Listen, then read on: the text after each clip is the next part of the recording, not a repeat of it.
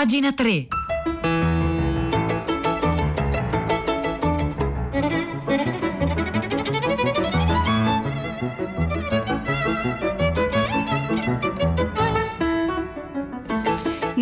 un minuto di martedì 18 agosto, buongiorno da Marzia Coronati, benvenuti, bentrovati a pagina 3, la cultura nei giornali, nel web e nelle riviste. Oggi parliamo della cosiddetta cancel culture, la, letteralmente potremmo tradurre questo neologismo, questa espressione come cultura della cancellazione, diciamo potremmo riassumerla come la tendenza a criticare anche aspramente, soprattutto sul web, posizioni non politicamente corrette. Di cancel culture abbiamo parlato molto qui a pagina 3 alcune settimane fa a seguito di una lettera scritta da diversi intellettuali. Ne torniamo a parlare oggi perché proprio sui giornali se ne torna a parlare. Alessandro Campi a prima pagina per esempio ha fatto cenno a un articolo di Angelo Panebianco che è uscito oggi sul Corriere della Sera, ma ne torna a parlare anche il web, lo fa con un'intervista a Maria Laura Rodotà che viene intervistata da Arnaldo Greco sul sito l'inchiesta.it. Questa intervista la potete trovare in forma integrale tra pochissimo linkata alla nostra pagina, pagina3.rai.it o potete trovarla sul sito dell'inchiesta. Eh, si parla di molti temi, Arnaldo Greco intervista la giornalista eh, su diverse questioni, da Joe Biden a Kamala Harris, ma di questo ne ha già parlato oggi la nostra rassegna internazionale, per cui non mi soffermerei troppo su questa parte, ce n'è una che ci interessa di più, in cui si parla di Rowling, l'autrice della saga di Harry Potter, che qualche settimana fa è stata al centro di un'accesa polemica per alcuni suoi Twitter considerati transfobici. Ne avevamo parlato anche a questi microfoni, lo aveva fatto Nicola La Gioia proprio quel giorno in cui la polemica era si era accesa. Greco parte dal 2016, parte da Clinton e domanda a Maria Laura Rodotà. Dopo la sconfitta nel 2016, Hillary Clinton venne ingiustamente accusata di essersi occupata troppo dei diritti delle persone transgender. Ci sono rischi analoghi in questa occasione? Maria Laura Rodotà risponde Hillary ha perso perché si è occupata solo di Hillary e la questione trans è un ottimo modo di, di, di deviare la conversazione. Donne e uomini transgender sono bersagli facili, sono anche cittadini con guai economici e problemi di copertura sanitaria, come la maggior parte degli americani. E poi si parla del, del tweet eh, di cui abbiamo fatto cenno, quelli della Rowling. Eh, si è parlato moltissimo dei tweet di Rowling. In cosa sbaglia? Sbaglia a twittare, risponde Maria Laura Rodotà. Sono spaventata da questo risentimento senza fondamento. Secondo me ha ragione Rebecca Solnit a scrivere che le donne trans non sono un pericolo per le donne cis, ma noi siamo una minaccia per loro se ne facciamo delle fuoricasta. Detto questo, non riesco a capire Rowling né le presunte femministe italiane che criticano la legge sull'omotransfobia, come se le donne trans svalutassero il loro apparato originario. Boh, risponde Maria Laura Rodotà. E poi ancora tantissime altre domande, si parla di vendite dei giornali, di Bielorussia, di fake news, infine si parla anche eh, di Covid, dalla pandemia uscirà qualcosa di buono, eh, le chiede l'intervistatore e Rodotà risponde noi Marie Antoniette pandemiche ne siamo uscite più serene e consapevoli, meno consumiste e cuoche migliori, ma intorno a noi crescono i disoccupati, chiudono i negozi, aumentano ansia e depressione. Per questo cerchiamo di stare zitte. Molti Marie Antonietti non smettono di sdilinquirsi sulle meraviglie del lockdown lockdown nella casa di campagna. Sarebbe una piccola consolazione se venissero cancellati anche solo per dieci giorni, anche solo un po', almeno secondo me. Questa era eh, Maria Laura Rodotà sul tema della cancer culture, ma anche su molti altri temi. Eh, l'intervista appunto vi dicevo la potete ritrovare sull'inchiesta, ma un esempio concreto di cancel culture ce lo offre la rivista Africa, lo racconta Stefania Ragusa, è successo qualche settimana fa e mm, ha eh, in qualche modo travolto un grande fotogiornalista italiano ormai morto, Gian Butturini. Eh, Gian Butturini, ricorda Stefania Ragusa, ha dedicato la vita alla fotografia sociale e si è sempre brechtianamente seduto dalla parte eh, del torto. Ha fotografato i manicomi, le stragi di Bologna. Mh, mm, gli scioperi dei minatori inglesi contro la Thatcher e poi eh, anche molte cose che riguardano l'Africa, non per questo l'articolo è uscito proprio su Rivista Africa come la resistenza dei Sahrawi, la guerra tra Etiopia e Eritrea. E, ehm, nel 2011 pensate i suoi scatti africani sono stati ispo- esposti insieme a quelli di Mario Dondero all'interno di una mostra organizzata eh, a Milano. Oggi insomma Butturini si trova però al centro di una controversia notizia surreale. È stato accusato infatti di razzismo conclamato e messo all'indice, o meglio scrive Stefania Ragusa, messo addirittura al macero. Vi racconto i fatti in breve, poi potete andarli a rileggere sulla eh, rivista Africa o potete anche trovarli linkati alla nostra pagina. Nel 1969 Buttorini ha 34 anni e pubblica il suo primo libro, London. Questo libro eh, viene intercettato recentemente da un altro grande grande fotografo Martin Parr che decide di rieditarlo.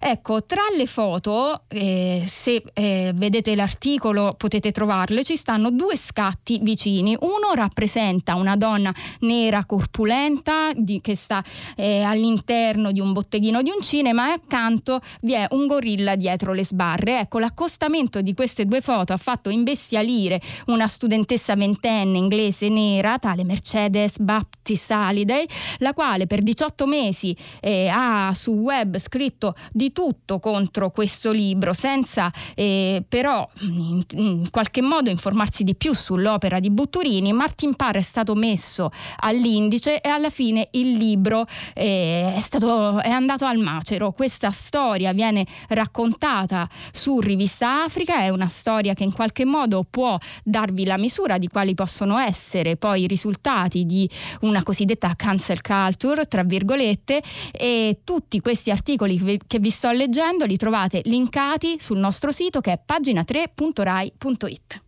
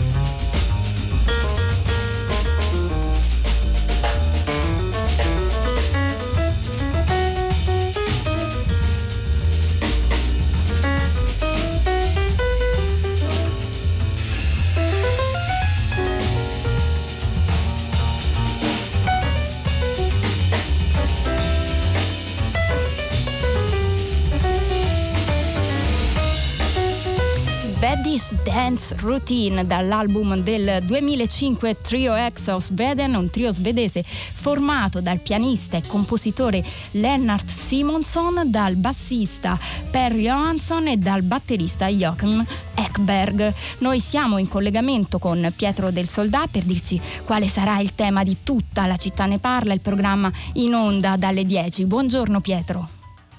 Buongiorno Marzia, buongiorno agli ascoltatori. Allora, questa mattina andiamo in America, prendiamo spunto da una telefonata arrivata a prima pagina di un'ascoltatrice, Sara, che chiedeva ad Alessandro Campi un po' di lumi su come vanno le cose nelle elezioni presidenziali, la notizia delle preoccupazioni di Trump, in particolare sul voto postale, lo stato dei sondaggi, ma eh, tra l'altro sono i giorni della convention eh, democratica che consacra questo nuovo ticket eh, che si candida alla Casa Bianca bianca formato da Joe Biden e Kamala Harris. Sul fronte democratico in questo momento ci sono le novità più importanti ed è dunque questo mondo e questa situazione che noi affrontiamo di petto a partire dalle 10. Ci sono molte domande da fare senza ignorare che insomma, il destino della politica americana condiziona fortemente anche il nostro. Quindi dalle 10 in diretta il nostro viaggio in America, tutta la città ne parla. Grazie Pietro, cominciate a scriverci al 335 56 34 296 su questo tema. Peraltro l'intervista che abbiamo letto in apertura di rassegna, quella a Maria Laura Rodotaffo, affronta anche questi temi, quindi anche lì potete trovare delle informazioni per capire di più su quello che sta accadendo in America. Anche noi viaggiamo lontano, lo facciamo con Francesco Guglieri, lontano ma un po' più vicino dell'America, perché Guglieri ci racconta la storia dei viaggi in Europa e lo fa sul sito del Sole 24 ore, il sole24ore.com. Eh, Scrive Guglieri, chissà per quanto tempo ancora i libri di viaggio saranno l'inevitabile metadone per l'astinenza da viaggio reale imposta dalla paura del contagio. Leggeremo le guide di viaggio come romanzi? Le routard con il loro sapore un po' fricchettone sostituiranno il Jack Kerouac di Sulla strada? Le Lonely Planet verranno candidate allo strega e le guide rosse del Touring saranno i nostri meridiani? Chissà. Eppure, se c'è stato un desiderio che ha mosso i viaggiatori di ogni tempo è proprio quello del contagio. Certo, un contagio di tutt'altro tipo e assolutamente benefico, quello delle idee, delle immagini, dei paesaggi e delle usanze di luoghi lontani. Quello che spalanca gli orizzonti, non quello che li serra tra le pareti del lockdown. E c'è stato un tempo, un tempo tutt'altro che breve, in cui l'Italia era il focolaio d'Europa di questo benefico contagio. E continua a raccontare Francesco Guglieri quando verso la fine del Seicento si è consolidata in Europa l'abitudine di un viaggio, un tour, un tour dei rampolli dell'aristocrazia inglese o del nord Europa nell'Europa meridionale e in particolare in Italia. Intrapreso per lo più tra i 16 e i 22 anni con l'accompagnamento di un tutore e di un numero variabile di servitori, il viaggio durava anche tre anni, alla faccia del turismo mordi e fuggi Fuggi e del resto il Grand Tour non era una vacanza ma un vero e proprio viaggio di formazione, l'immersione nell'ambiente e nelle atmosfere del mondo classico e rinascimentale. Per poi riemergerne pronti per assumere responsabilità di governo. O malati di sifilide. Il Grand Tour continua a spiegare Francesco Guglieri in questo articolo che si intitola Il roulotte con Goethe, il Grand Tour ha prodotto anche una serie ricchissima di libri non paghi di visitare la terra dove fioriscono i limoni. A proposito di questo, di dove fioriscono i limoni, io vi ricordo un ciclo di Pantheon del eh, 2016 a, due, a 200 anni dalla pubblicazione del viaggio in Italia di Goethe con Claudio Strinati e Elda Morlicchio, lo trovate sul nostro sito raiplayradio.it. Ma noi torniamo a parlare del, appunto, del Grand Tour, lo facciamo insieme a Francesco Guglieri. I viaggiatori tenevano diari che trovavano spesso la via della pubblicazione, soprattutto quando il visitatore non era un giovanotto qualunque, ma addirittura il più grande scrittore tedesco di sempre. Goethe è infatti l'autore di quello che si può facilmente ritenere il libro più importante di questo genere. Del resto, genere lo mette tra virgolette Guglieri, del resto il suo viaggio in Italia sono 700 pagine complessive in tre tomi densissimi di incontri, divagazioni, resoconti. Il suo viaggio tocca anche la Sicilia, tappa non scontata all'epoca. Raggiungerla non era facile, scarse erano le sue strutture ricettive. Eppure Goethe ne resta incantato. L'Italia senza la Sicilia non lascia nello spirito immagine alcuna.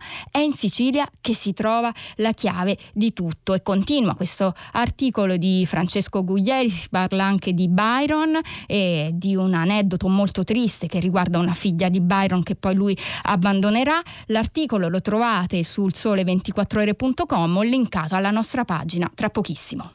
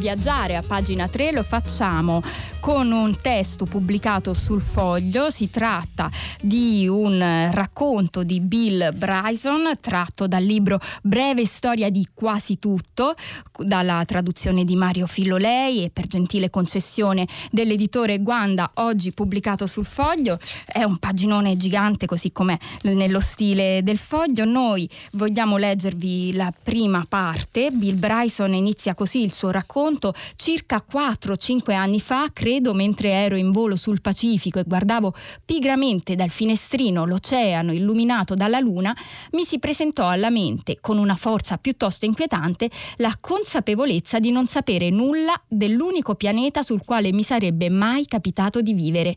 Non avevo idea, per esempio, del perché gli oceani siano salati e grandi laghi no.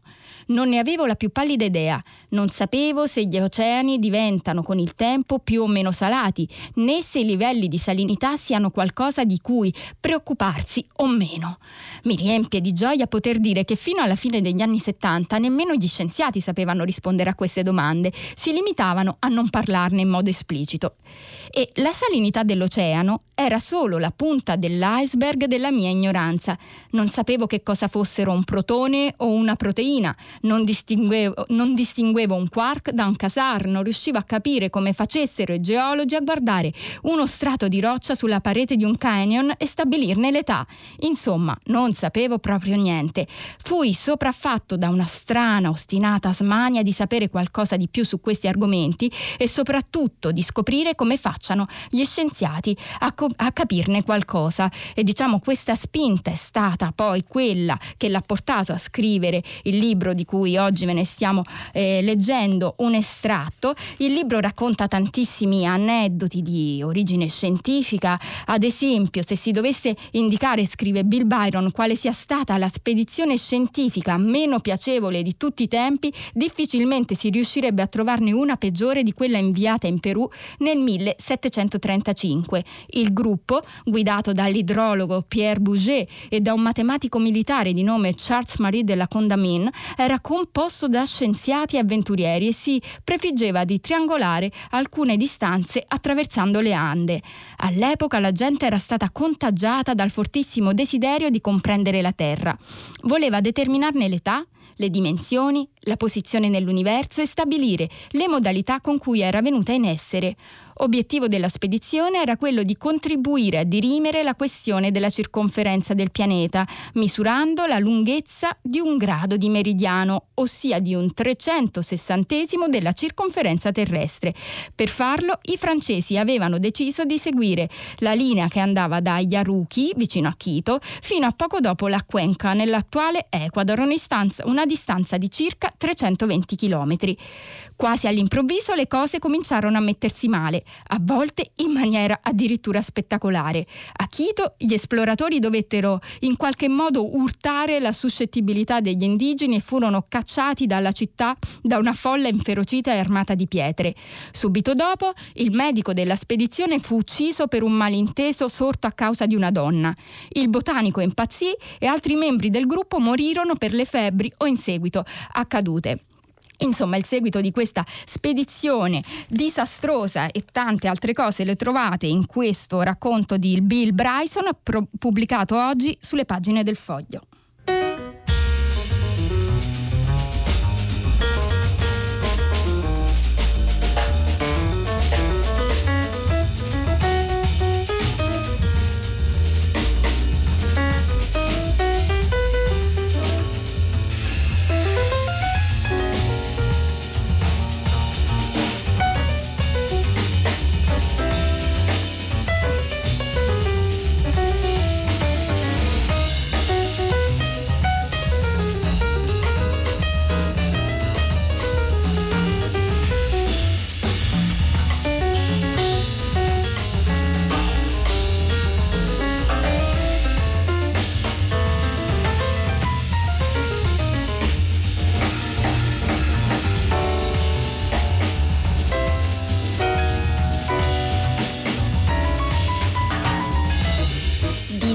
Carmelo era un genio, era veramente un incontenibile vulcano di idee e stargli dietro poteva essere molto stancante. Carmelo aveva la sicurezza di sé, sapeva quello che doveva dire e che voleva fare. Con Carmelo non esistevano programmi prestabiliti ed era tutto improvvisato. Era molto rispettoso dei tecnici e del loro parere.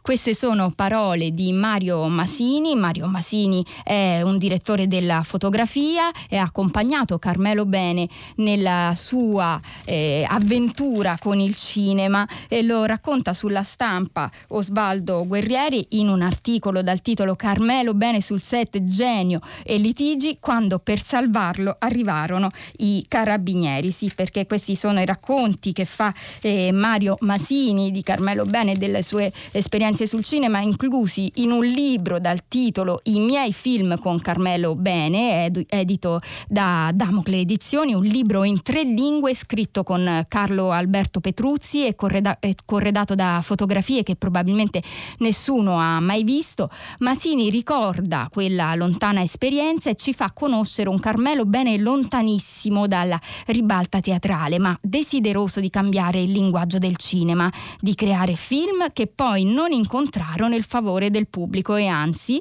come nel caso di Nostra Signora dei Turchi, premio speciale della giuria alla Mostra di Venezia, provocarono la rivolta degli spettatori che reclamarono la restituzione del biglietto. Il libro è una specie di diario di lavoro che inevitabilmente finisce col mettere in luce l'incontro tra due personalità diverse ma legate da un'immediata sintonia, senza una sceneggiatura, senza orari, senza una vera troupe, il tandem Bene Masini improvvisava una sequenza dopo l'altra e nella foga non considerava le conseguenze del lavorare alla giornata. Appare molto significativo ciò che accadde durante le riprese di Nostra Signora dei Turchi a Otranto e in altri luoghi del Salento. L'assistente di Masini scappò perché non sosteneva il ritmo del lavoro. Se ne andarono anche gli attori Salvatore Siniscalco che si infortunò a un piede e Ornella Ferrari che litigò con Carmelo. Nella scena dei fuochi artificiali un bengala colpì il palo della luce e tutto il paese rimase al buio. Quando il set si spostò a Marina di Marittima si stava svolgendo in piazza una festa di paese. Carmelo pensò di sfruttare l'avvenimento, si fece riprendere mentre fendeva la folla barcollando. La gente però ignorava che si stesse girando un film, vide quel giovanotto stramazzare svenuto e chiamò l'ambulanza. Chiarito l'equivoco, Carmelo fu salvato dai carabinieri carabinieri, gli stessi che dovettero intervenire in una chiesa sconsacrata per bloccare un gruppo di donne convinte che l'attrice Lidia Mancinelli, ammantata d'azzurro e aureolata mentre fumava una sigaretta, fosse la Madonna. Le donne volevano baciarle almeno la veste. Quest'articolo di Osvaldo Guerrieri lo trovate oggi sulla stampa.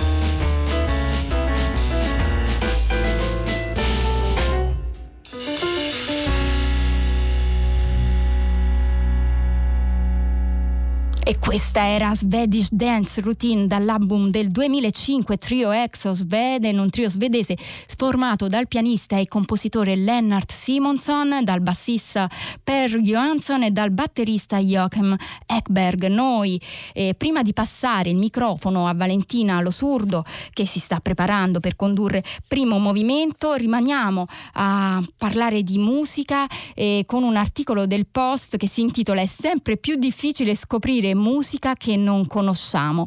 Ne parla il New York Times a partire dal video di due fratelli 22 anni che ascoltano Phil Collins per la prima volta. E scrive questo articolo del New York Times è sempre più difficile scoprire musica che non conosciamo, sia musica nuova di generi che non frequentiamo, sia vecchia. Se in passato era facile essere esposti almeno alla musica delle generazioni precedenti perché l'ascoltavano genitori o parenti, ma anche perché veniva programmata dalle radio generaliste o proposta nei negozi di dischi, oggi è molto più raro. Gli algoritmi che regolano il funzionamento delle piattaforme di musica in streaming, infatti, sono progettati per far sì che l'ascoltatore sia trattenuto in una bolla di musica del genere o dei generi che ama di più. Insomma, l'algoritmo non permetterebbe di fare nuove scoperte e scoprire nuove canzoni sta diventando oggi sempre più complicato. Ne parla appunto il New York Times cercando di spiegare il successo di una particolare categoria di video che sta avendo una certa diffusione sia su YouTube, YouTube scusatemi, che su TikTok. Eh, questi video raccontano e anzi immortalano le reazioni al primo ascolto. Eh, si possono vedere ad esempio i gemelli Tim e Fred Williams, 22 anni, 22 anni eh, di Gary in Indiana, che sono tra gli youtuber più famosi a produrre proprio contenuti di questo, tipo, di questo tipo, che si sorprendono ad ascoltare per la prima volta canzoni per noi famosissime come quelle di Bob Marley o di Nina Simone o di Janis Joplin.